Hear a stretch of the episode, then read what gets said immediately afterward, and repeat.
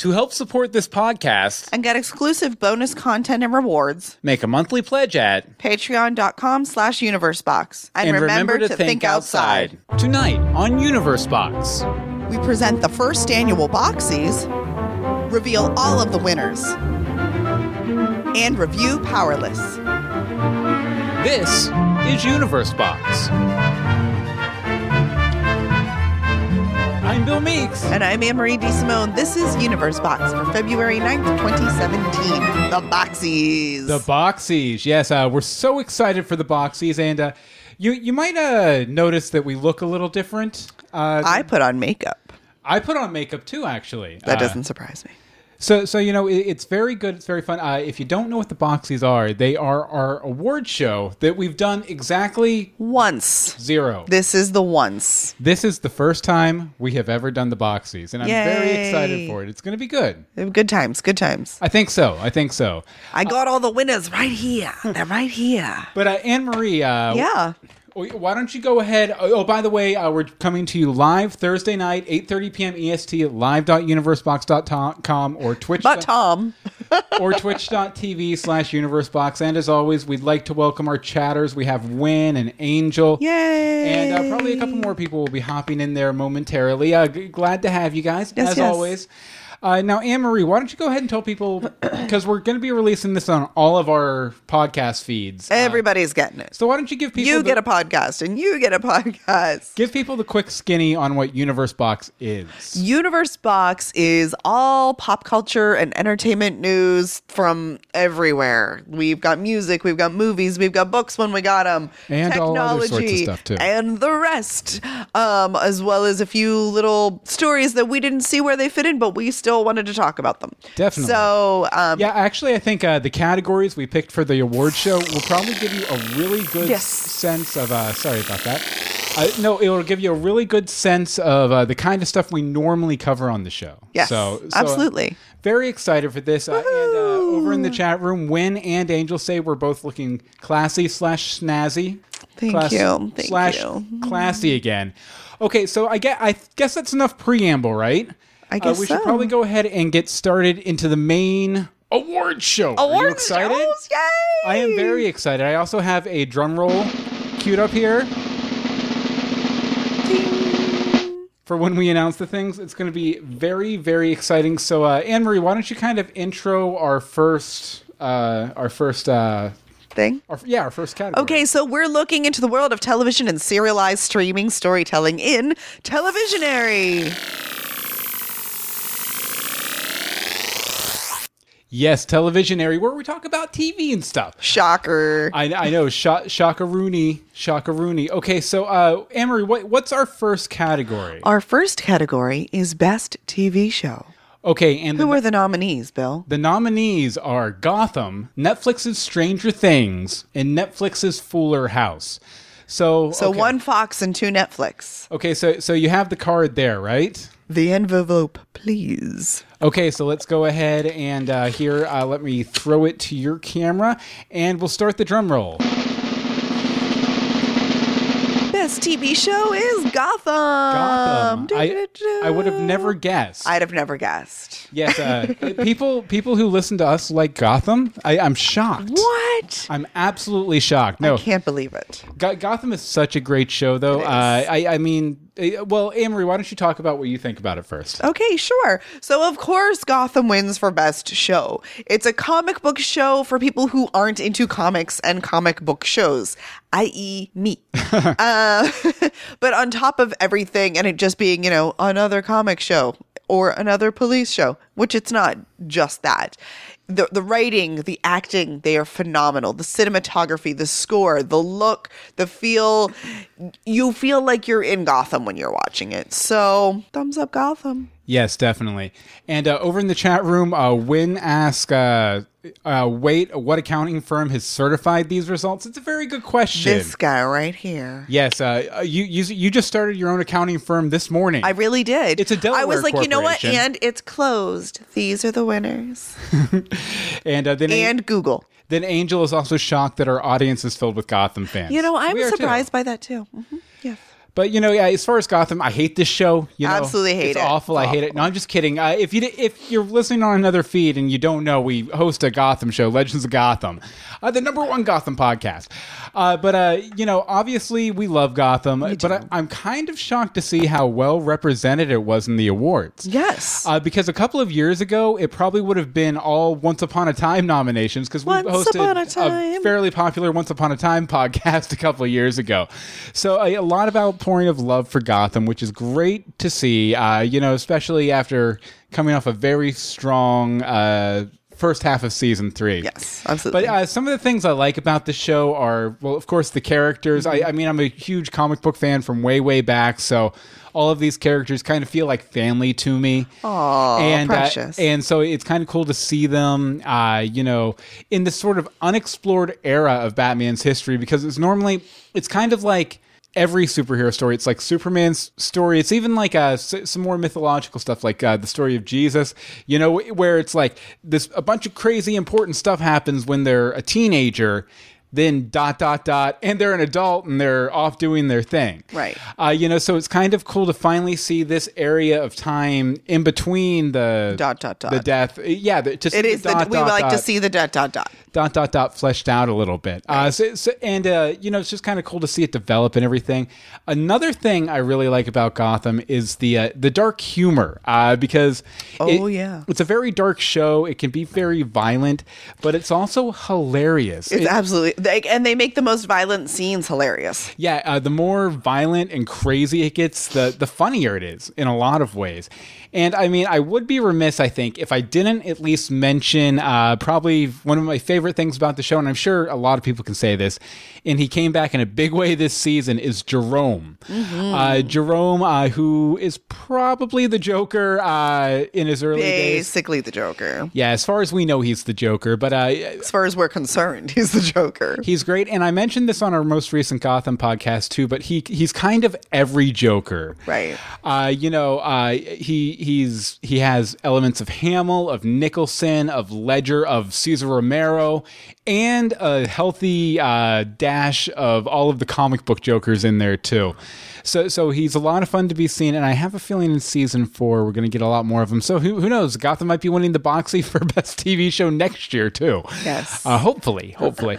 Okay, so next up is a best TV episode. Okay, This is a specific episode of any show. Mm-hmm. We had a few nominated. Bill, what were the nominees? the nominees were uh, Gotham, uh, This Ball of Mud and Meanness, uh, Fuller House, DJ and Kimmy's High School Reunion, Love it. and Luke Cage, You Know My Steez. Okay, so Anne Marie, envelope, envelope, please. please. Hurry Oh, I love that I get music. Hurry up. I'm hurrying, I'm hurrying. Gotham, this ball of This mud ball and of mud and meanness. Yes, another, win for Gotham. Fantastico. Yes. And here to accept this award. No, I'm just kidding. There's no one here to There accept is no award. one here. There is no one in the living room to accept the award. Okay, uh, so this episode, if if uh, you guys need some help remembering, um, is the episode where Bruce hunts down the killer of his parents, Mm-hmm. probably, and uh, confronts him and almost kills him. Now, now, It's really close. very very close. It's also the episode where we first start to see the uh, Joker cult that has become so important this season. Sort Right. of uh, the early days of them in the in a punk rock club with a Jerry. a singer named Jerry, uh, played Well, by the club owner. I don't think she was just the, the Yeah. singer. She owned the club. Yeah, but uh, so you know, a lot of important stuff went down in this episode, and while Bruce doubled down on his no kill rule in the winter finale this year for Gotham, this is the episode where he, I think, he decided he needed it because he was there face to face with his parents' killer, someone that for two seasons or so he'd been hunting down to get revenge, and then he's there in the moment, and he realizes. You know he shouldn't do it. That he he really, if he kills, then he's no better than Matches Malone. Uh, and The man who killed his parents. he- he realized that you can't defeat evil by striking villains down. You can only defeat them by attacking the darkness inside them and in all of us. And the, kind of the concept of evil. Like you can't you you can fight evil people, but if you want to take if if you want good to win, you have to fight evil is kind of a concept too. And you know, killing people isn't going to help. Killing that. people does not help. No. It also had a nice little uh, cameo from the mutants uh, from of Dark Knight Returns. Uh, Cupcake uh, was one of the mutants. I love Cupcake. He wasn't Uh, really a mutant though. Well, it, that's the name of the group is the mutants. Oh, yeah, yeah. that's the na- name of their people who don't know the things. That would be me. Okay, uh, let's see. Over here in the chat room, uh, let's see. Uh, Angel says, "Well, the possible dot dot dot," and also says the funniest characters, in her opinion, are the hitman for a mob boss and uh, well, Proto Joker. Right. And uh, Win agrees that this was a great episode, and uh, Angel also says, "Yes, it was a very impactful episode for Bruce." Okay, Anne Marie, what did you think of the ball, this ball of mud and meanness? Oh, the Jerry and Matches episode. um, before we had confirmed the return of Jerome, this was my everything. This was I like I love love love love love Jerry and her entire character. Uh, Bruce's interactions with both characters helped him form the man and the Batman that he will become. And I can't help it, but every time GCPD one two three, That was very. I can't nice. help it. I can't. I, I I just can't. I, I really hope, uh, you know, as Jerome becomes a bigger part of the series, That he adopts that. Well, no, that they bring back Jerry and they have like a meeting. Uh, just because Jerry was such an awesome character, and this was- Right. She should have been the one that was leading the crazy people, but maybe she's too sane to lead the crazies. Mm-hmm. Yeah. Does that make sense? I, I am just uh, it's to this uh, episode's credit though, or uh, it, this episode was lucky that it didn't come out the same year as the Joker three parter though, because I mean the Joker three parter that we just went, the Oh, Jerome three this would parter have we just no went through, chance. yeah, it would have no chance. But No. this set up so many things that became Those important. episodes, yeah, right. so so very very good. Okay, so Anne Marie, next up, best TV actor. Best TV actor. Okay, let's see. The nominees. Who are the nominees-? The nominees are Robin Lord Taylor for Gotham, uh, Bob Odenkirk for Better Call Saul, and Cameron Monaghan, uh, Jerome on Gotham. Gotham. So, Anne Marie, envelope please. And the winner is Robin Lord Taylor. Robin Lord Taylor for Gotham. More if you're sensing a pattern here, I'm sensing that our one. listeners really like Gotham. Yeah, I know. The thing the thing is is, you know, every one of these categories had one or two other nominees besides the But Gotham they just ones. didn't get enough votes. People just like Gotham, you know. Uh, so Robin Lord Taylor, he plays Oswald Cobblepot, aka the Penguin on Gotham. Right. I, and while he's taken a back seat to the other characters in a lot of ways uh, over the past season or so, I still think Robin is probably the best regular player on the show. Oh, yeah. Uh, getting to see him explore several sides of the character in the past year was a Mm-hmm. lot of fun too. You had. Uh, his whole exploration uh, with his step family, his family, and his uh, step brother and stepsisters that he killed, and Eight. decapitated and all that stuff. eight. Uh, and uh, plus, you know, Paul Reubens playing Elijah Von Van Dahl, his father. Twice. Yeah, uh, fantastic stuff. Then you had Penguin and Arkham going through Hugo Strange's Gulag, Right. which was pretty fantastic, and you, you got to see a very wide. It was Range. really the really the first time you got to see the Penguin as sort of a weak character, Mm-hmm. because I mean he was weak and helpless in a lot of ways when he was you know in the throes of uh, Hugo Strange's machinations. Right. And then, last but not least, uh, this season has been all about Oswald becoming the mayor of Gotham City. And I mean, I, I guess after the season finale, it remains to be seen if it's going to stay that way. It Does. But uh, I, I, a very interesting trip nonetheless, especially with uh, the added bit of uh, the. Being shot and thrown in the river. Well, I was going to say the whole Oz Cobblepot arc too. The fact that Oz Cobblepot. uh, it was revealed that uh, over the course of this year that Penguin actually can love romantically, Oh, yeah. And uh, we, we kind of got to see that fleshed out. And Robin Lord Taylor did a wonderful job with all of these things. Right. Uh, anything fun over in the chat room, Anne Marie? Oh, let's see. Uh, Monica is joining us and says we're looking snazzy. Thank you. Yes, we Angel said are. he's a good penguin, but I think he got the support from a previous pengy. Um, yeah, there we go. Okay. Excellent. Okay, so Anne Marie, what did you think about Robin Lord Taylor? So I think the journey that Robin Lord Taylor has taken his character on has been very intense, but always very cunning. Um, he is seldom undermined and always quick to fight back. Like no matter what, everything.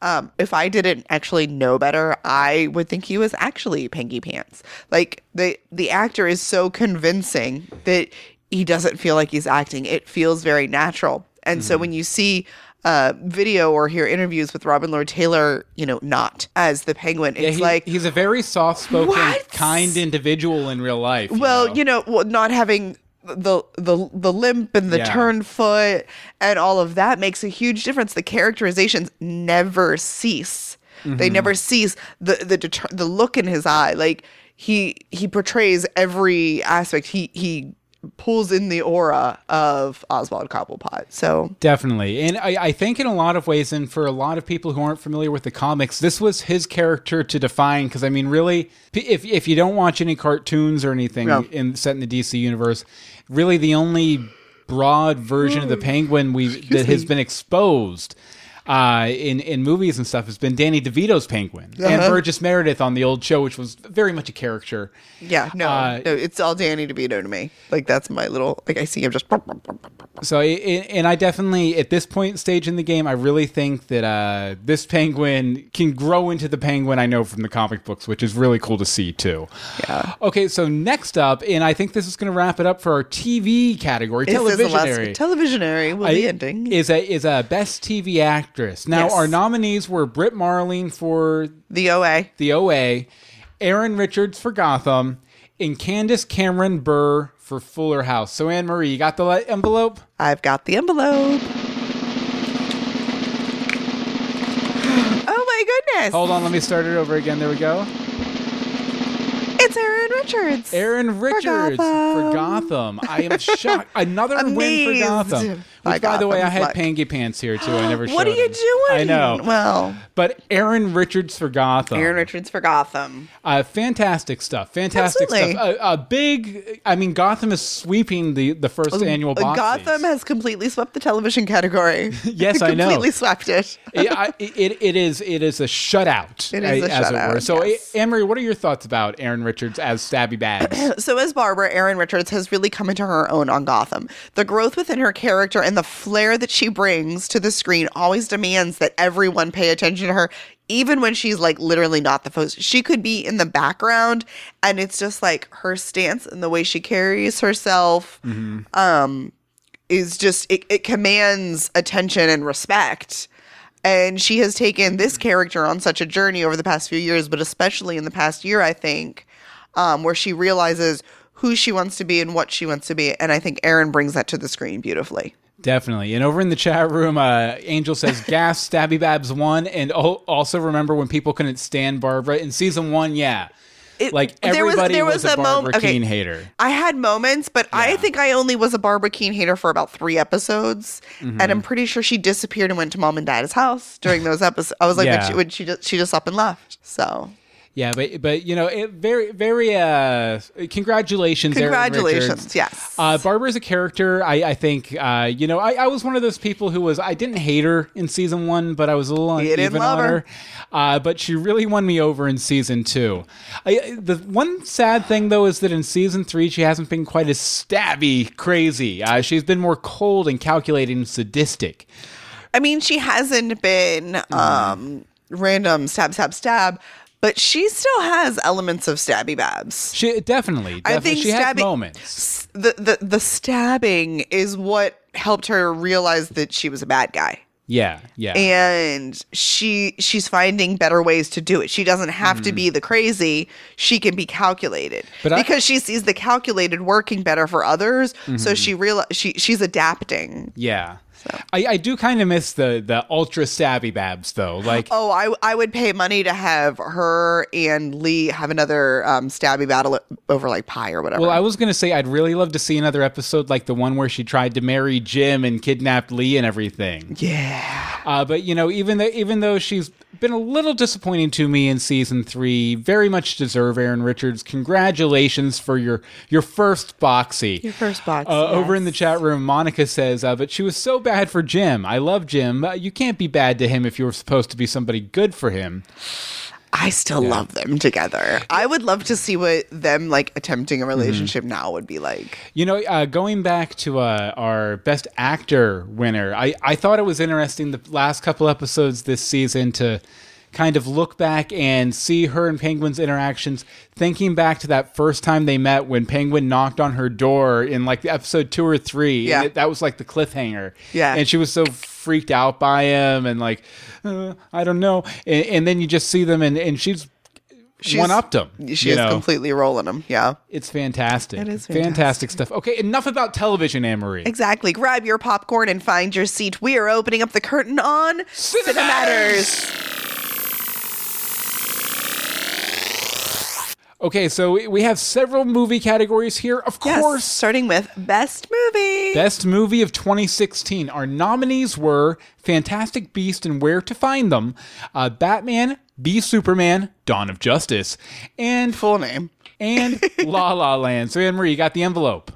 I've got the envelope. You better open it quick so I don't have to play this drum roll again. Fantastic Beasts. Fantastic Beast and Where to Find Them. Where to find them? Okay. It's in a suitcase. in case you didn't know, spoilers. Sorry, Batman v Superman. I wanted you to win. But, uh, but And about three other people, and that's Obviously, other people didn't. Uh, so, Anne Marie, what did you think about Fantastic Beast? I know we talked about it a bit. We did. We did talk about show. it. Um, you know, it's the Harry Potter movie that no one really knew they needed until it was thrown in their face. Um, it was done so well. This mu- movie answered so many questions about magic outside of Europe because that's all we really got through the Harry Potter franchise. Mm-hmm. We got uh, like Europe and Romania, I believe, and uh, my, my trivia is failing me now. Um, but we finally got to battle a demon other than Voldemort. We saw a beast that Hagrid would even squeal with delight to see. It was just nice to be in the world but not have to be focused on the trio. Yeah, and the overarching seven book story. Right. It, w- it's it's nice to Or the Quidditch. stop. we re- like we can talk about things without mentioning Quidditch. I, wasn't going to. No, I'm always mentioning Quidditch. I It's know. just what I do. Ju- just to say that I hate it, that's all. I loved Fantastic Beasts. I do look forward to the sequel because it's very obvious Mm-hmm. we are getting a sequel. Yeah, and I, I, I think uh, the way I put it when we uh, discussed this on Universe Box was that this this was this movie fulfilled the promise that Harry Potter made me back in '99 or 2000 or whenever I first uh, read the book. It, it I it kind of uh it hinted at this wider magical world that's been just underneath the surface for everyone's entire lives Right. and that's really the story I wanted to see as as it as it went on and it got uh you know more into just like this big overarching plot with Voldemort and all this other stuff. It, it, it kind of lost me that in the Quidditch, obviously, but I I thought Fantastic Beasts just busted out phenomenally, and uh, it, it it had a a very clear conflict that while hinted at what the conflicts will be in the future movies, I don't think it was all about them, which I think helped it a lot. It, it, it was a very self contained story with just a little bit of a hint, like, hey, something else might be coming. Right. Uh, so, and it's not going to be the same villain for all, all the movies, hopefully. Right. Uh, let's see. Over in the chat room, uh, Angel says, uh, "Yay to Fantastic Beasts winning! Also, uh, learn more about another antagonist." Mm-hmm. Uh, okay, so let's see here. Okay, so next up, it's it's it's an actorly uh, nomination here, It- Or an actress. or well, I mean, actor actresses or actors too. Best Okay. movie actress. Okay, uh, we have Amy Adams for Batman v Superman. I'm sure uh, Rebecca Johnson Derby Kid was here. She, probably voted six times for it. yeah. Uh. Tara Strong as Batgirl in The Killing Joke, and a theme? yeah, and uh, last but not least. Emma Stone for La La Land. So, Anne Marie, uh, do you have the envelope ready? I ready? have the envelope. okay. Bam! Emma Stone for La La Land. Emma Stone for La La Land. Congratulations. Yay! The first non-Gotham person, I, well, I guess, No, was Fantastic Beasts. Beast was first. Uh, but no, no, this was really great, and this is something that I, I saw La La Land uh, while we were on break from podcasting, so I didn't really get much of a chance to talk about it on the podcast. But I, I thought uh, specifically talking about Emma Stone, I think she did a really good job in this movie. She's not she's not this perfect American Idol type singer, uh, which I thought uh, was fantastic. You know, because too many shows and movies and musicals uh, go after these kind of triple threat perfectionists who are technically great, but they don't really bring any characters to, to their role. You know, you have Right. you have a lineup of you know 50 dudes and 50 chicks and they all are basically identical and perform Right. identically and everything else so it was really great to see just more of a I, I mean, Emma Stone isn't exactly like a, a complete normie, but it- by Hollywood standards, uh, she's definitely more more of just like a normal person, uh, Right. and a normal singer too. I mean, she she she was good, but not like blowing your your mind away. Right. But it, the character was allowed to come out a lot more because of that. I think. I, it, it- in fact, the entire cast, uh, minus you know the background dancers and stuff, felt like real people who just happened to be singing some songs, and it, it it felt more like a local theater's production of a musical than a big Hollywood show-stopping musical. But Ju- they flew. I, well, I was going to say just from an acting perspective. Obviously, uh, from a staging perspective, from cinematography, it's very, very uh, Hollywood. bombastic. Uh, but I, I think a lot of the uh, cin- cinematography reminded me of sort of going to see a play too because there were a lot of fast pans which is what you do when you're at a, at a play like because there's action over here there's action over there it's up there you know what's going on Right. uh, so, and I, the camera really felt like that I, a lot. But uh, Emma also had my favorite song in the show, which Mm-hmm. was "Audition," uh, "The Fools Who Dream" that she sings right at the end. Mm-hmm. The imagery was very powerful uh, in the lyrics, as was the staging. I, Yeah. it, it was a real punch to the heart before the big finish. The staging I really like because it's it, it's I think it's all one camera shot. I think so. And it starts with her standing in front of like this audition table doing an audition. They're like, "Tell us a story," and she starts talking about this story, and then she starts singing this story. The lights go down, the camera goes and goes all the way around her. Her, I'm guessing they had to. They had to fly out the people sitting at the table, uh, you know, Fly them back in. because they were so close to her. They even in the dark like that, they would have appeared on camera, Right. And then fly them back in right at the end, just like. Fant- I, I would love to see a behind the scenes on that, maybe in the special features or something. Maybe. That would But be cool. let's see here. Over in the chat room, No one has seen it. yeah, I guess, uh, yeah. No one in our chat has seen it. No one in the, in the chat has seen it. It's a great movie. It really guys. is You a good need to movie. see it. But what did you think about it? Bring and Emma. Bring back musicals on the reg, please. Mm-hmm. Um, Emma's performance in La La Land screams for musicals to become a more common theatrical occurrence. Uh, you know, they Mm-hmm. once were. Musicals were a very common Hollywood thing, and now all of a sudden, we, like we we don't get them now. And um, Yeah. this this makes me really really want to see more. Um, Emma draws a world of emotions out of you every in every scene. Like you you can you go the roller coaster with her, which Mm-hmm. is a sign of a good actress if they can take you on the journey. Um, there is something about watching a successful actress play a struggling actress that I absolutely love though. Like I love stories about actresses and actors. yeah, that that was my that yeah. was my my one worry going into this movie was because you know just reading the plot description and stuff, it sounded like I when I lived in LA, I used to be a script reader, so I would read people would submit scripts and I would read them to let the agents know if if they should give them a read or not. I'd write Mm-hmm. Right. uh, what's called coverage, which is like a basically a book report on the script, and this basic plot for La La Land. I probably read in a dozen different scripts. It's just such a cliche sort of story to tell, especially for people, young people trying to come up in the business in LA. It's their life, so everyone's trying to tell that story.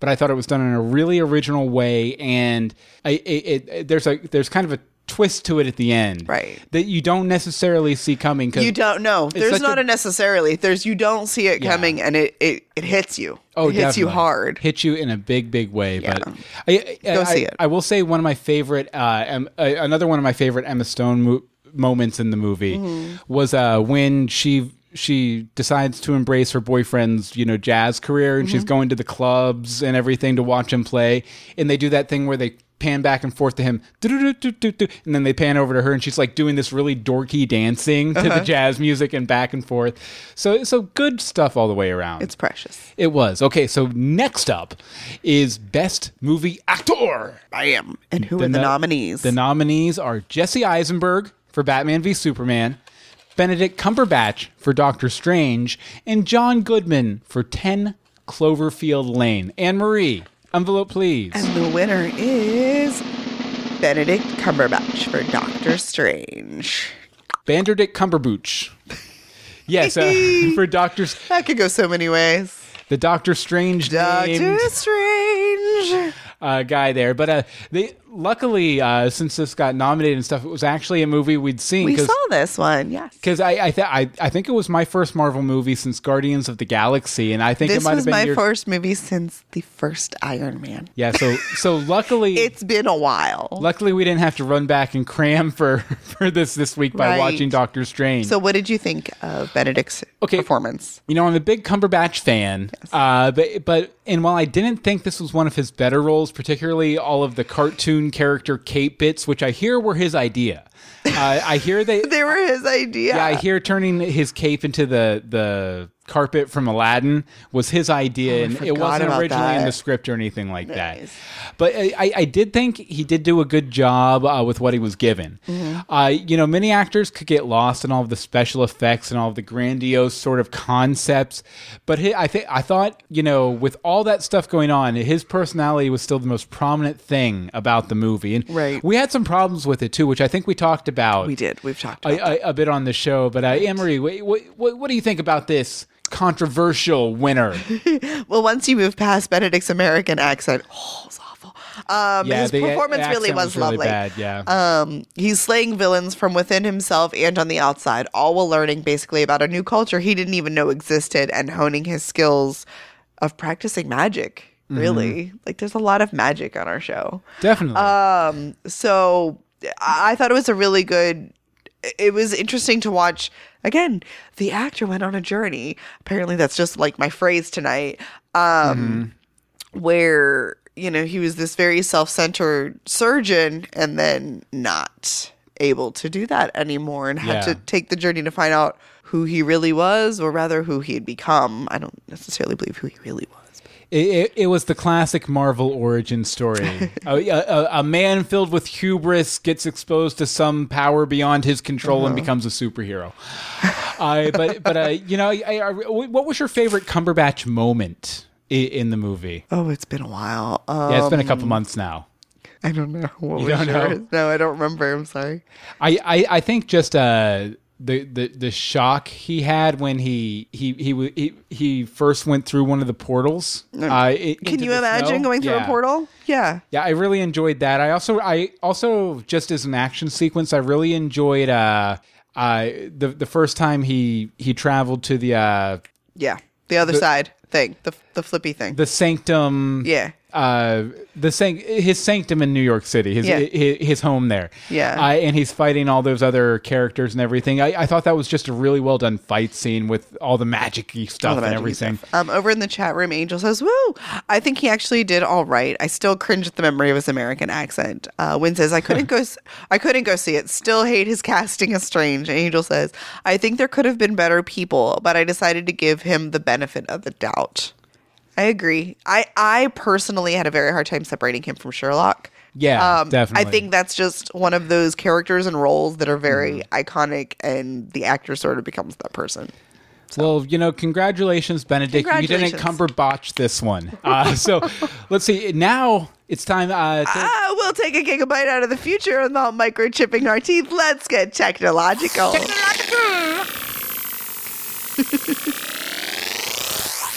Okay, now for technological, uh, our our category for technological is the best tech gadget slash product slash breakthrough uh, ever, ever. Ever, best thing ever, ever. ever in 2016. Ever for the past Okay, year. uh, now our nomin- our nominees? our nominees were Pokemon Go, the Pokemon? iPhone game, uh, smart, Not just iPhone, yeah, iPhone and Android, Yeah. the phone game, the phone game, uh, smartwatches, general smartwatches. and Discord servers, which is a way to uh, chat with people while you're gaming. I, I have a feeling I might know who nominated that one. Someone in our chat room. Okay, uh, so let's see here. Anne Marie, do you have the envelope? I have the envelope. okay, so let's see. The winner is Pokemon Go.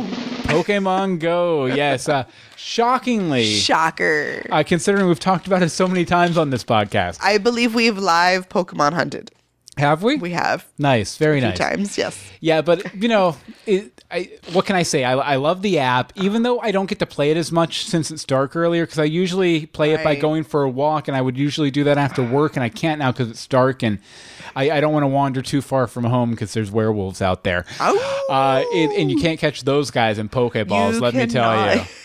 Uh, but, but I still end up loading it at least twice a day. I, I, I still end up playing it at least twice a day. Uh, it's a fun family activity too. It uh, is, it I, is. I love uh, something. I, I don't know if we really have ever mentioned this before, but probably at least once a week, uh, we end up going out to the lake. Mm-hmm. And uh, on my lunch break from work, and taking a poke walk around the lake, and they usually taking over the gym for a second. Mm-hmm. for at least a hot second and collect Yeah. our coins. It's you know it's fun to play the game. It's also it, I uh, one of my favorite things about Pokemon Go is that it got people outside. Yeah, like and interacting with each other too. right. Especially when it first came out, there was a lot, a lot, a lot more interaction between people who were playing. Yeah, I'm sure it'll come back around over the summer too, because you know it's Summer's the perfect time. Yeah, definitely. I, I hope, if nothing else, it has launched a trend for augmented reality stuff in the coming year. Right. Uh, j- just because I, I, I think uh, that has me way more excited technologically uh, than virtual reality does because virtual reality is closing yourself off from the world and going into a different world where augmented reality is just putting a nice fun coat of paint on the world you already live in you know uh, and for the record i just want to say i'm a level 25 pokemon hunter and i've walked over 400 kilometers playing the game You know, and that's the thing. Like it, it's gotten people walking. Like if Yeah. we if we go to play Pokemon Go, I almost always hit my step goal, which makes me very happy. Yeah, and I, I know people who have uh, you, you know a bit bit of a serious issue uh, with weight that have have you know been losing major poundage because Pokemon Go is actually getting them out there because you know it's uh, gamification. I, I mean, it is a game, but there's all sorts of little things that just keep you playing. Like uh, you know, I'll, I'll find myself coming in from a walk, and then I'll sit here catching Pokemon for ten minutes and evolving them and trading them in and doing all this admin work and everything. But there's there's a lot of incentive to keep going. Right. Uh, but Amory, what do you think about Pokemon? Level 24 up in here, y'all. Um, so I resisted the idea of Pokemon Go from the beginning uh, because it really, I, I never got into Pokemon when, you know, 20 years ago or whatever. Um, but then I caved and I play it basically every day.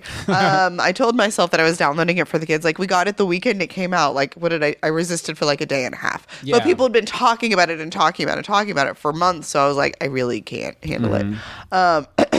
Uh, but with the adventures too, there's always something new to collect. There, you, the Pokemon to train. It's fun to see things that are new and exciting. However, if my kid could stop asking me when they're going to be releasing this Pokemon and that Pokemon that I've never heard of and I never plan to hear of again, when that to do, Gen three, Mom? when are you going to evolution that evolve this? And um, I'm going to rename this. You're not going to know what it is. i and- Mewtwo. Yeah. Um. Can can I do this? Can I do- can I evolve him one more time? Like this is my life. Will the Pokemon come out of the game and live with us? Thankfully, they know better. but the Pokemon cards come out. But no, Pokemon goes awesome, and there's also a Valentine's Day event going on. There right is there? So- everything pink, and Yeah. there's lots of like doubles and triples and One stuff. of the, after we wrap up here tonight, one of the things I have to go do is I have to go catch a Pokemon and spin a Pokestop because I haven't You gotta done it get your today. bonuses. because I, I didn't uh, get up early enough to go work out, which is when I normally do it this tisk morning. tisk tisk. Which is a shame. Okay, we're gonna take a little break here, then get back for more Boxies action. Boxes. Uh, uh, th- this is uh we love this video. This is probably the last time we're going to play it though, because the contest ends next week. Tuesday. So, it ends Tuesday. so if you haven't entered uh, this contest, you need to do it. Here's how. Gotham Bulletin. Penguin and Enigma are attacking the GCPD. There, we infiltrated the GCPD. You'll pay for not being my friend, Jim Gordon. listen here, you pencil neck dweebs. Bullock and Gordon are here on the case. When is the time of a clock like the whistle of a train? When it's two to two. Karate action. Real character voices you provide. And now, Arkham Action Stabby Babs. The jig's up, Barbara. You're coming with me. Any chance you'll let me gut you like a fish? Ah, silly. It's fun for the whole family. Win Bruce, Zsasz, or Stabby Babs figures by entering our Gotham Sweetheart contest. Three chances to win. Follow us at twitch.tv slash universebox, support us at patreon.com slash universebox, or leave a review for any of our podcasts on iTunes. We'll pick the winners on February 14th. Gotham action figures from Diamond Select Toys, available online and at toy stores nationwide. Bring Gotham to life.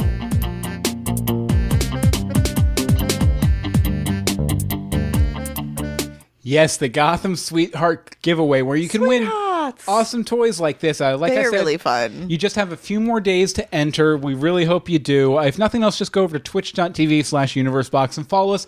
That way, if nothing else, you can set up uh, to where you can get notified whenever we go live for podcasts or other fun stuff. Uh, one thing we've actually been talking about doing is going and pulling some clips from throughout all, all of our years of podcasting and maybe doing just kind of like a best of with commentary over top of it. You know, some of our, our favorite stuff from the past few years. So we're gonna talk over ourselves talking about stuff. yeah, yeah. Just kind of revisit. Do we get magic it. juice? We oh definitely there Oh, will be okay. magic juice. Twitch.tv slash universe box. And also, if you want to support us, a great way to do that is going over to uh, patreon.com slash universe box where you can uh, support us. It's kind of like uh It's like your own personal boxy. Yeah, well, it's it's it's just a way you can kind of throw a little monetary support our way because I mean we have hosting costs, lights, internet, all that kind of stuff. It's really helpful to us. We won't belabor the point here. It's patreon.com slash universebox. But probably one of the best things about it is there's different rewards you can get for different support levels. Uh, the biggest support level, as far as benefits, is the $5 Star Patrons Club.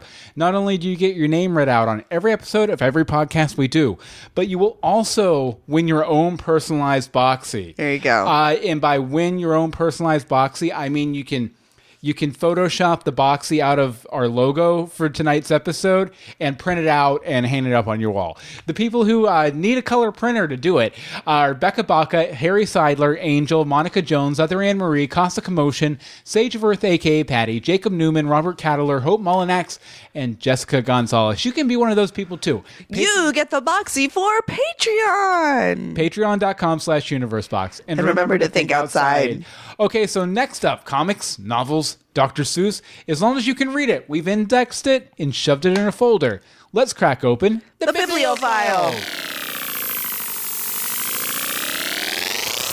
okay yet again uh, this is another category in the boxies of course okay uh, for best book of 2016 okay now our nominees uh, for this category are the flintstones from dc comics uh, White Trash, uh, 400 year old story of class in America by, uh, I forget the author's first name, Isenberg.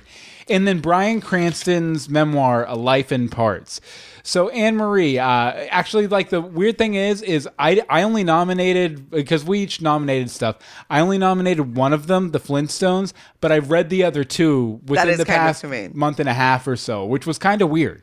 Uh, but I I don't know if I mentioned them publicly and gave the other other people the You idea. You might have because you Or do people vegetables. or if people just have independent thoughts outside of me. I no, that can't be it. Okay, Anne Marie, uh, envelope. Flintstones DC comic. The Flintstones, yes. Uh, meet the Flintstones. they're your modern Stone Age family from the Town of Bedrock, they're a place right out of history. Wilma. No, the Flintstones. Amory. Okay, so people have I, I've recommended this on Suggestibles before, Mm-hmm. uh, but I, I'm sure people because you read your first issue of it today because we saw this was probably winning. Uh, so why don't why don't you give your impressions of it? Ah. Because you you read issue five, right? I read issue five. Okay, so I'm horribly behind on all of my reading, like literally everything that I want to read. But when Bill slipped me a copy of this, I was I was kind of impressed. So I'm not much of a comic reader at all. I don't like I the, the style. It doesn't. My head doesn't work that way. Um. So I was very hesitant, but this was a very politically packed and very muscular book. um, it was really smart. It got you thinking, but the parallels to reality were very frightening, actually. Yeah, it, it, it's a series that's very topical. It's very satirical. Uh, it, it's you know it, it's not quite as immediate as like say an SNL sketches about commenting on current Right. events, but it's usually within a month or two of you know a big topic in the public uh, forum, and then the Uh-huh. Flintstones addresses it. Uh, but you liked it. I mean, I, I, I liked it, but I'm probably not going to read another one. Oh, you're not going to? No, it's I, I don't I don't enjoy reading comics. Yeah. I'm sorry. I just I've, I've I tried reading a few now at this point, and it's just it's not my thing. Well, it, it, it's hard to, uh, and I, Scott McCloud talks a lot about this in his book, uh, Understanding Comics. It's hard because if you didn't start reading them when you were young, it's really hard to learn the grammar of them and learn learn the flow of them, and it, it stops a lot of people from reading comic books. And I I, I wish there was. I, I mean, his book Understanding Comics is a really good kind of pathway into understanding how they work and how it works p- panel to panel and why the gutter is so important and how the, the reader actually controls controls the flow of time uh, w- within a story. Uh, but a lot of people aren't going to invest time into a hundred plus page instruction manual to learn how to read a comic to do it. So, if I anything, have no would- less than 50 books that I want to read. That Mm. does not trump them. I if anything, I wish I, I could I could commandeer a time machine, go back in time to when you were a kid, give you like some gem comic books or some Barbie comics or She-Ra or uh, Teenage Mutant Ninja Turtles, I and uh, it can kind of get get you hook them when they're young, and then I would uh, continue traveling back in time until I reached the time of the Flintstones, which in my opinion is the best comic book out right now. Uh, Steve Pugh uh, does a, a fantastic job of reworking the classic characters into a satire on modern cul- culture, which is uh, what the the series was originally. Anyway, the original uh, the original cartoon series it was uh, the first cartoon series in prime time, so it, its target audience wasn't children; it was adults, and it commented on matters of the day. Uh, you know. Celebrity stuff, uh, you know, political drama, but it did it in a safe for TV in the '60s kind of way. Right. So, so you know, DC Comics isn't hampered by that sort of thing in this book, which means it can be a bit more cutting in its Yeah, satire it, it definitely was. for sure. But very good stuff, and uh, even the more outlandish concepts like the Great Gazoo are portrayed sort of realistically. I now I haven't kept up on any of the other Hanna Barbera books like Scooby Doo Apocalypse, Wacky Raceland, where they've done serious takes uh, you know, they've done ser- serious takes on all these different Hanna Barbera properties. Uh, but this is one is it's just a comic book I can't miss. Every month it comes out, I have to read it as soon as it's available. It's just such a great book. Uh, you know, other people have co- problems with comics like you, Anne Marie. Uh, over in the chat room, Monica says, "For me, it's the serialized nature of them. I can sit down and read a novel, no problem, but bits and pieces I have trouble following." See, there's that too. Like, I just want it all in one spot. Yeah. Because as soo- if I get into something, I want to. Mm-hmm. Hello, the binge watching TV. like, it's all Mm-hmm. the same thing. When I was younger, um, I would read Babysitter's Club and I w- raced myself Yeah. to see how quickly I could read Mm-hmm. one. The day I got it under 24 hours, I Mm-hmm. celebrated. We, we- which is why a lot of people I know who read comics, especially if they don't collect them for value or you know, for my college education, which will never pay out, um, y- you know, they, they prefer the collected editions because it, it it is that sort of bin, binge watching thing. Plus, uh, the way comics storytelling is decompressed these days, you know, you can if if you're a decently fast reader, like I can read through a monthly comic book in about five or six minutes. Yeah, a lot like of times. that's not appealing to me. That's the nice thing though about the Flintstones. One, there's a lot more text. There's a lot more uh, panels on a page, so there's a lot more content. And two, uh, you know, if you don't like the serialized nature of comics, it's all the same characters. It's set in the same world, the same continuity, but each issue is very much a standalone concept sort of thing. It's kind of like, you know, it's a sitcom. Uh, it's based on a sitcom, a situation comedy. So it's all the same characters, same setting, a different situation in every story. The com, and I mean, there are some threads like uh, you find out a, more and more about the cave or, or the war between the cave people and the tree people, and it, that kind of culminates in issue number five Yeah, it does. in a big way. It- It's the first issue that made me tear up of the Flintstones, but. really? Yeah, yeah, definitely. Um, good, good stuff though. Uh, for also the one they did on marriage, I thought was really good too. It's issue number three, I think, about the concept of marriage.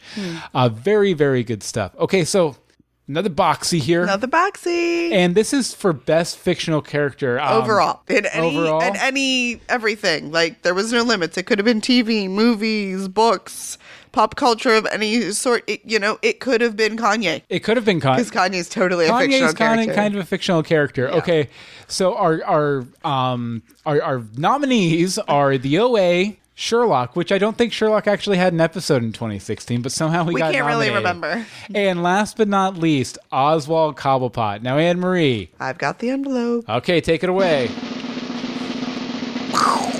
oswald Cobblepot. yes, Oswald Cobblepot. Another. back to gotham folks yeah, and, and I don't think that's the comic book version of Oswald Cobblepot either. either. i don't that's think so definitely pangy pants here but uh you know i feel kind of feel like i said everything i had to say about the Penguin on Gotham when we when he You won. talked a little bit more Penguin versus Robin Lord Taylor earlier. yeah, so Here, let me talk a little bit of Penguin. Okay. So, like I said, the character has gone through many changes recently, um, from being the head of the underworld to being the um, to being the mayor to being you know shot and tossed back in the river. Um, I cannot wait to see him rise from the ashes like he always does, and where he will go next. Who will be the target of his torment? We'll find out. I don't know, but over in the chat room, they've revealed the uh, season four tagline for Gotham, which is Gotham: Rise of the Boxies. Right? Yeah. Yeah, I, th- I, Yes. I, I think I think uh, I, think we're actually a Fox property now. We've awarded enough uh, prizes to Gotham that we a- we're actually owned by Fox We're now now. owned by Fox. Oh, if only we were. Watch Twenty Four Legacy Monday night. Oh no! Okay, so yeah, I don't really have too much more to say on the Penguin. I think I said all I had to say about him. Okay. you know beforehand. Uh, keep it going, Robin Lord Taylor and Pangy Pants and all the other stuff. All right. Now it's time to throw, Throw on in your headphones and warm up your pipes. We're going to make sure your modern music knowledge is in into.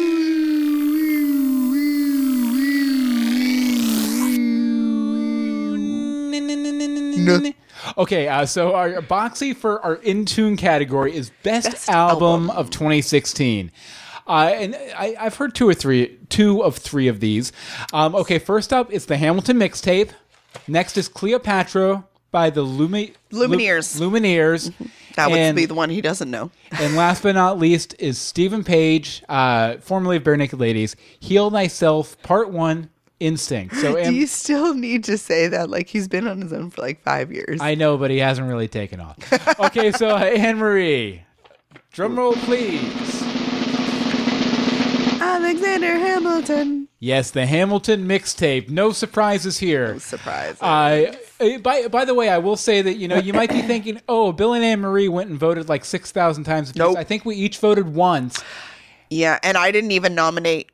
I And- completely forgot to nominate, and he's like, "Okay, put together the categories." I was like, "I didn't, I didn't." Oh, And we we had a decent showing. We had probably about what thirty people vote. Yeah, so don't tell them. It could be so much better.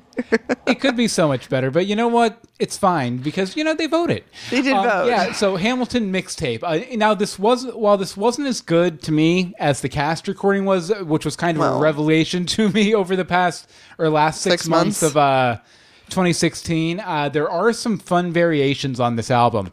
My favorite track is probably "Say Yes to This," which is a, an original song set to the the music uh, uh, from a song from the show. It's a response song to Alexander Hamilton's solo number "Say No to This" from the show, where basically, uh, and it's interesting because they still have Hamilton's backing vocals on Oh, really? the track, and it's the same tune and everything, but it, it's told from the perspective of the character he tries and fails to say no to in his song, and it's "Say Yes to This," and it's you know kind of all the uh, subtle. It, she gives voice to all the subtle like body language type stuff she's doing within the song to get him to say yes, Yes. to this. Uh, so it, very interesting uh, track there for sure. I- I, I felt like if anything, uh, there was a weakness in that some tracks veer a little too far off course, and they're really just sort of rapping riffs on songs from the show without really a lot of content about Alexander Hamilton or the characters or themes of the show. Uh, but at the same Got to time, get those big names though. yeah, e- even those so- numbers are pretty catchy though, and I Mm-hmm. can't wait for Volume Two because Volume Two is coming out this year. I think. Is So, it? Yeah. Nice. So very excited about that. So Emery, what do you think about me playing this all the time? constant. Um, this mixtape, along with the original soundtrack, are beautifully infectious. The songs stick with you long after the melodies cease. um, and each has its own tone and energy to take you on a journey, because that's my phrase. Um, even if you haven't seen the musical, like myself. Yes. Uh, more shows need to do something like this. Like, I would absolutely adore to see like a different version of Wicked, like the Yeah. Wicked mixtape. How fantastic could that be? Because the only like the, um it's like glee it's like glee versions of musical songs but you know good um Yeah, uh, it, it reminds me of uh, there was an album that came out I think in the late '90s or early Kidz Bop No, uh, late '90s or early 2000s called Saturday Morning uh, Cartoons. And it was a bunch of popular bands at the time like Sublime, Semisonic, a bunch of these other bands doing covers of cartoon theme songs. And I, I think that would be a really fun concept uh, to see hashed out with uh hashed out with uh like Broadway musicals, Right. you know, like maybe maybe have like a I don't know like a Green Day do a song from Little Shop of Horrors or Ooh. And I don't even like Little Shop. uh, I don't know Barenaked Ladies do a song from any show ever uh, would be kind of cool. Please just play the things. Uh, over in the chat room, Angel says the word of tonight's show journey. But uh, yeah, definitely a, a, a lot of fun, and congratulations to Hamilton Mixtape. Yes. I'm sure it's the biggest award you'll be winning all year. Uh, but uh, with that, I believe that's all of our boxy. so we would like Categories. to thank everyone. Yeah, so a big Yay! round of applause from Anne Marie too. Yay! This is me applauding all of the winners. Yes, uh, very, very. Uh, I, I really like this. I think we should do this again next year, maybe with a little more planning, because I think, We threw this together in a few days. yeah, well, I mean, really, it was a two week process, and Uh-huh. we said we should do this, and then we did it. And we were out of peak season for our podcast stuff, so we didn't have as much chance to promote it as we would have liked to. Yeah, but it would have just been more Gotham. Yeah, definitely. Uh, but you know, next year uh, we're gonna start early. Maybe we'll start in like November, starting to collect nominations and stuff like that. So stay tuned and remind us so we don't forget. Please. Now, what's in the box? You're about to find out. We've each selected a special story to discuss. Let's pop open the universe, Universe box. box. Cam Marie, so what's your universe box for this week? Ooh, next Netflix is getting even more awesome. Um, so this week apparently Netflix has decided to announce everything's like. Oh, I'm playing they- the Grace and Frankie trailer, by the way. No, don't okay. play the Grace and Frankie trailer. There's some naughty stuff. there it, it, that's all it is is naughty stuff um but so we've gotten that bill nye has a new show anne of green gables which you can see on the screen now uh grace and frankie which if you're easily offended just stay away from uh the oa which i didn't know was getting a second season and i have no idea where they're going to go so i'm really excited about that and stranger things season two doesn't come till halloween but hey we know for sure it's coming Yeah. um you know, just to name a few, and I'm sure there was more that I just didn't see because, like I said, I didn't even see the Bill Nye and OA and all that until like I was putting this together. I was like, "What?" Yeah.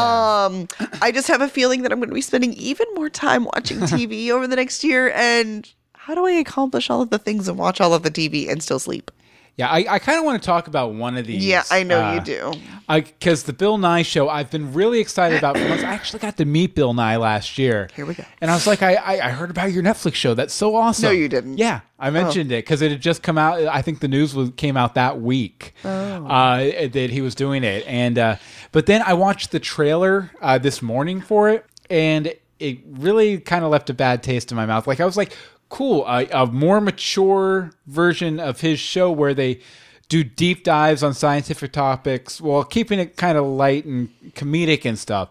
I what I wasn't expecting was for it to look like Chelsea Handler's show where it's just a bunch of celebrities goofing around and doing doing segments and bits and things like that. It it just it really kind of left a bad taste in my mouth because that's it seems like it's all celebrity cameos and this that and the other. I I would have preferred I don't know, maybe, you know, do them in front of a live audience, sure, but maybe instead of having celebrities assist you, maybe have, you know, pe- members of the audience assist you or other famous, even celebrity scientists like Neil deGrasse Tyson. I think he's on it. Uh, but, you know, I, I, I Use this person. Never mind. He's actually on it already. he he might be. He might be. I, I know they're buddies in real life too, but it just felt a little too poppy for me. Like I'm But that was the point. The point is to feel poppy, and by having these celebrities on it who are probably already associated with Netflix in some way, shape, or form, it's just I, I I mean I don't think that is Okay. the point of the show. I- I'm just saying from from what I've read in interviews and the press releases and stuff on it, this is a show meant to uh, combat anti intellectualism. Uh, you know, in the in the world right now, and anti science culture, a bit too. And I I feel like. And I mean, you know, Bill Nye in on the old show and in other projects he's done, he always ha- he he has a lighthearted touch to what he does, which I I wouldn't want to lose that. but at the same time, I I feel like maybe having all the, celebrity stuff pulls it too far away from that to where I, I feel like his message is going to get muffled by Zach Braff and uh, Turk from Scrubs reuniting on the show. You know what I mean? Yeah, no, because I completely disagree with your thoughts on it. Um, I think it's a great way because it's going to bring people to watch a science show that wouldn't have watched a science show anyway. Um, because you know, not everybody is like us and have played um, the classic Bill Nye show for us or for their children.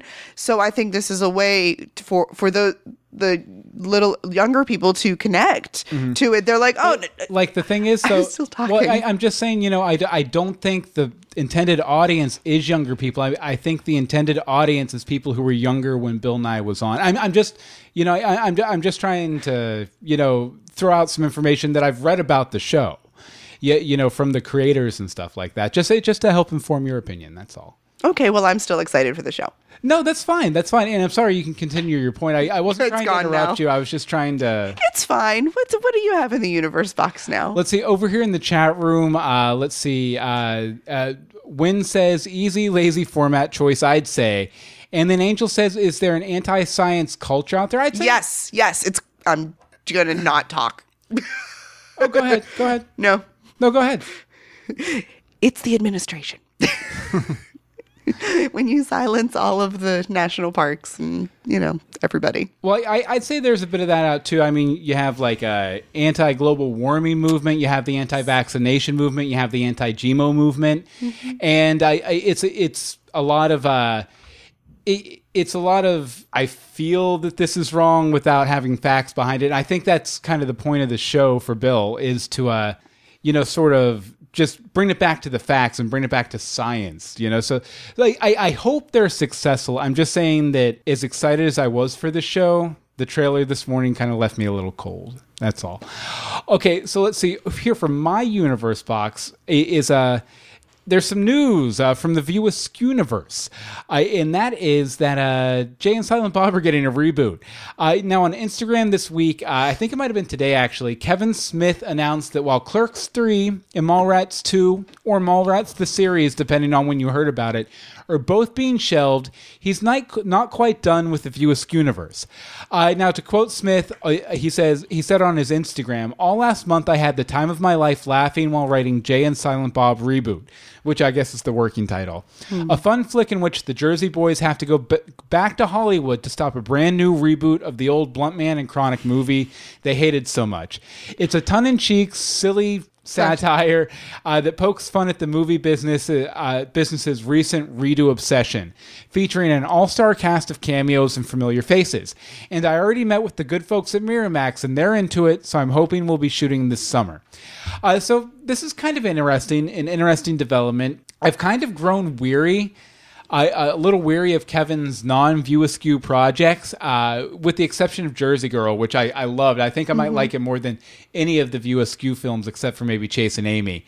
Uh, so I, I was looking forward to both sequels, uh, but still, the reboot sounds like a direct sequel to Jay and Silent Bob Strikes Back, and I will also make fun of the rebootitis that we complain about on this show so much. Yeah, we do. So, so uh, you know, I, I, I think I, I'm cautiously optimistic. We'll see how it shakes out. But he also mentioned in his post that one of the four leads from Clerks Three didn't want to come back. If I had to, to put my money on it, it would be the latest introduction to the Clerk mythos from Clerks Two, Rosar- Rosario Dawson. Dawson. Yeah, she's probably outgrown. uh, Yeah. uh, working with Kevin Smith, probably. Uh, do you have? Well, I mean, thought- not necessarily working with Kevin Smith, but maybe she just doesn't want to yeah, she that's doesn't very have true to. too. And he's changed a lot since Clerks Two came out. And too. that's sort of how I actually feel about it is these movies were great when I was in college and watched Mm-hmm. them constantly and could quote them like start to finish. And now I just I don't think we needed the sequels when he did them like I, everything doesn't need a sequel. everything doesn't need a sequel. Everything doesn't need a reboot, I- which I, I- see is what he's going to be making fun of, Yeah. kind of. I just, you know, Jay and Silent Bob are getting old. They have a podcast called that actually. I know, and I, I'm not on Team Kevin Smith as much as I used to be. That's fair. That's So okay. So uh, we're gonna uh, give you an idea of some holidays that are coming up on February 10th, Friday, tomorrow. Tomorrow. Uh, to celebrate, Anne Marie, what what holidays uh, do we have to celebrate? Tomorrow is Umbrella Day, Cream Cheese Brownie Day, very specific brownie tomorrow, and Plimsoll Day. what is a plimsoll? I have no idea. I just put it in. I didn't have time to look it up. You have no idea. Okay, I'm I'm gonna lo- look I, up right I was now. gonna say I'm gonna look. Um, well, while you're looking that up, over in the chat room, they um, are talking about how they would much rather have a new Bill and Ted, um, but apparently they're working on it, and Hollywood red tape is slowing them down. Yes, I, it, that's been sort of the rumor for a few years now. Has it? Uh, that that's happening. Alex Winter kind of he mentions it in an interview for this, that, or the other every once in a while. Yeah, it's still happening. Or Keanu. Yeah, it's uh, we're still working on it. So hopefully one day. Oh, okay, Plimsoll, interesting. But yeah, Plimsoll. I guess it's a shoe. nope. I I, I got Plimsoll shoe. And Oh no, the it's a Plimsoll day. de- band. no, it's a day dedicated to the man uh, Samuel Plimsoll who made sailing safer. Oh, I guess it does those the shoes, but apparently that made it. Yeah. And yeah. Win says Plimsolls were a band too. So Yep. there's a few Plimsolls. There's celebrate, par- the celebrate them all. Yeah, celebrate definitely. them all. Okay, so now what are we excited about this week? We're offering up our recommendations in Suggestible. Okay, so as we want to do uh, on this show, we're go- we're to take this segment to kind of review something that we've seen recently that we thought you guys might be interested in. Uh, this week, it's Powerless, the new sitcom on NBC. Set in the DC universe, uh, this new series follows the adventures of Emily Locke, played by Vanessa Hudgens, as director of research and development at Wayne Security, a subsidiary of Wayne Enterprises. Uh, it's also based in the fictional American metropolis of Charm City, uh, and the company specializes in products for ordinary humans who are poised to be victims of the battles between superheroes and supervillains. What superheroes associate with Charm City? None. It's a. It's a. Well, uh, the Crimson Fox in the show, uh, but I know. I. I mean, I- it's not a city from the comics. I feel like I've heard it before, though. I, I mean, I can. I can do a quick. Well, no, Google. Charm City is Baltimore, but I didn't know if like literally Charm City was a comic. I, I don't believe it's from DC Comics. I, I believe it was uh I, I believe it was created just for the show. Yeah, Okay. yeah. This article confirms it was created just for the show. So, I there's a lot of other stuff from the comics though, for sure. Uh, but Anne Marie, what do you think about it?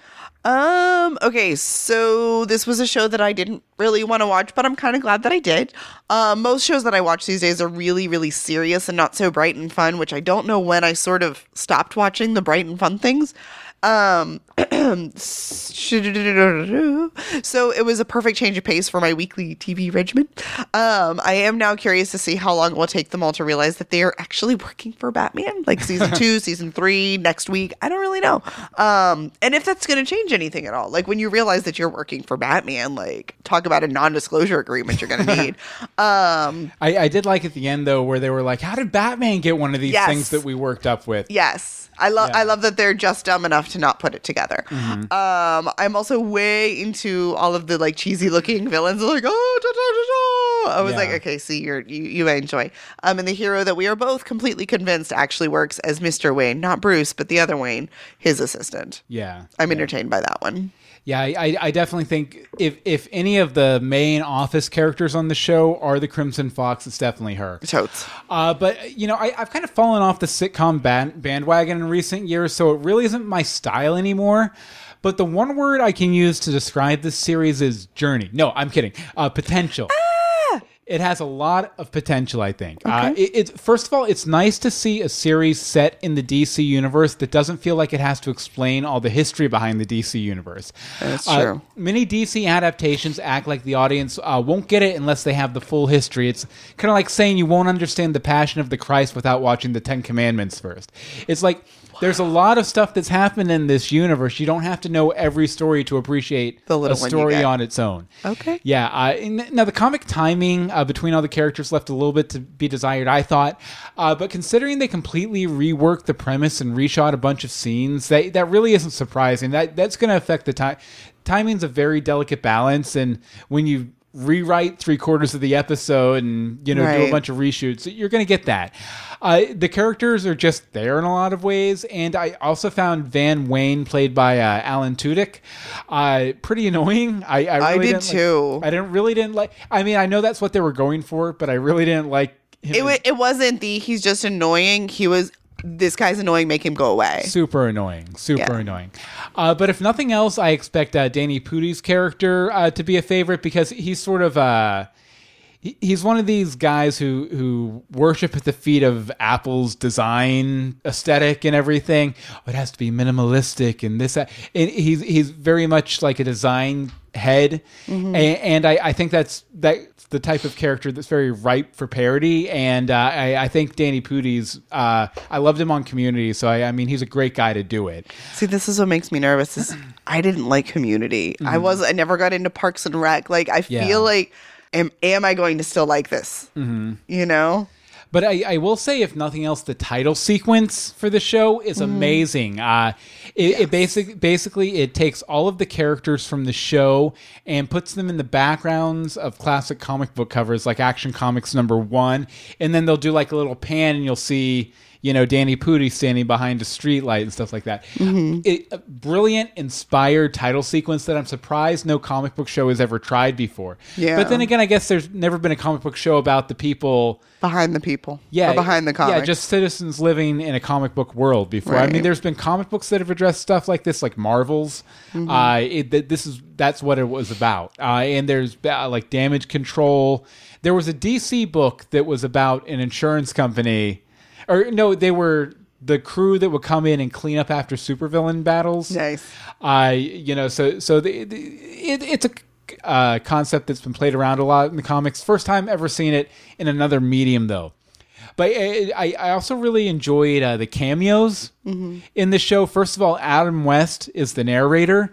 Now it's hard to say, but it seemed uh, like the narrator might be Bruce Wayne himself, based on what he was saying, mm-hmm. because he it was kind of it kind of sounded like from the perspective of Bruce Wayne the, the narration did. So, if nothing else, it was nice to hear his voice, but it would be really cool to get him to reprise the role of Bruce Wayne one last time. But how's he going to do that if the dude's still out fighting crime? I mean, it could be like a Dark Knight Returns era Bruce Wayne, uh, you know, an older Bruce Wayne. Uh, that that could be fun. Or if not, maybe they could do like a CG youngerize him like they did with uh, people in a Star Wars movie that I realized if I said that, that's a spoiler, so I won't say it. But you know, I just make them. Or I, I they did it with uh, Robert Downey Jr. and uh, Civil War. I think they they made it. They basically took. Because they have so much footage of him in the 80s, It's they took to that do. footage and composited it onto him and made it look like Robert Downey Jr.'s from the 80s was in Civil War. So, you know, maybe for sweeps or a season finale or something, they could Yeah. make Adam West look like younger Adam West. Uh, also, Marc McClure uh, appeared as Emily's father uh, Mm-hmm. in just a little flashback sequence. Uh, he played Jimmy Olsen. Uh, And there it is. uh, in the old Superman movies, and he also played Marty's brother in Back to the Future. Uh, he, he gets a small cameo. It's obviously taken, I think, from a longer scene from the original pilot. uh but I'm hopeful that he'll at least get, you know, one episode. You know, Dad comes to visit in the future, which is a very sitcom thing to do. Yeah. Okay, over in the chat room, let's see here. Uh, Monica says uh, that she liked the bit of Community she did watch. Or sorry, that's Angel. Angel. And Monica said she, that she hasn't watched it, but Alan Tudyk, uh, she she really likes Who's him. Alan Tudyk? Uh, he he was uh, Van Wayne. Oh, okay. which trivia is a comic book character uh, that appeared once in like 1949. Nice. Uh, so let's see. Okay, so as we often do, uh, it's time for the arbitrary scale. Uh, how do we feel about it based on a random number of things from the episode? So, Anne Marie, out of 52 vials of Joker anti venom, what did you think of the season premiere of Powerless? Series premiere. I will give it 40 vials of Joker anti venom. Why? Um, you know, as it has is like my catchphrase, there's room for improvement. Um, you know, like you said though, it was a little bit awkward because you could sort of tell that there was reshoots and stuff like that. And it is so different from stuff that I've been watching. And I don't I haven't been watching those types of shows. Yeah. So they kind of annoy me sometimes.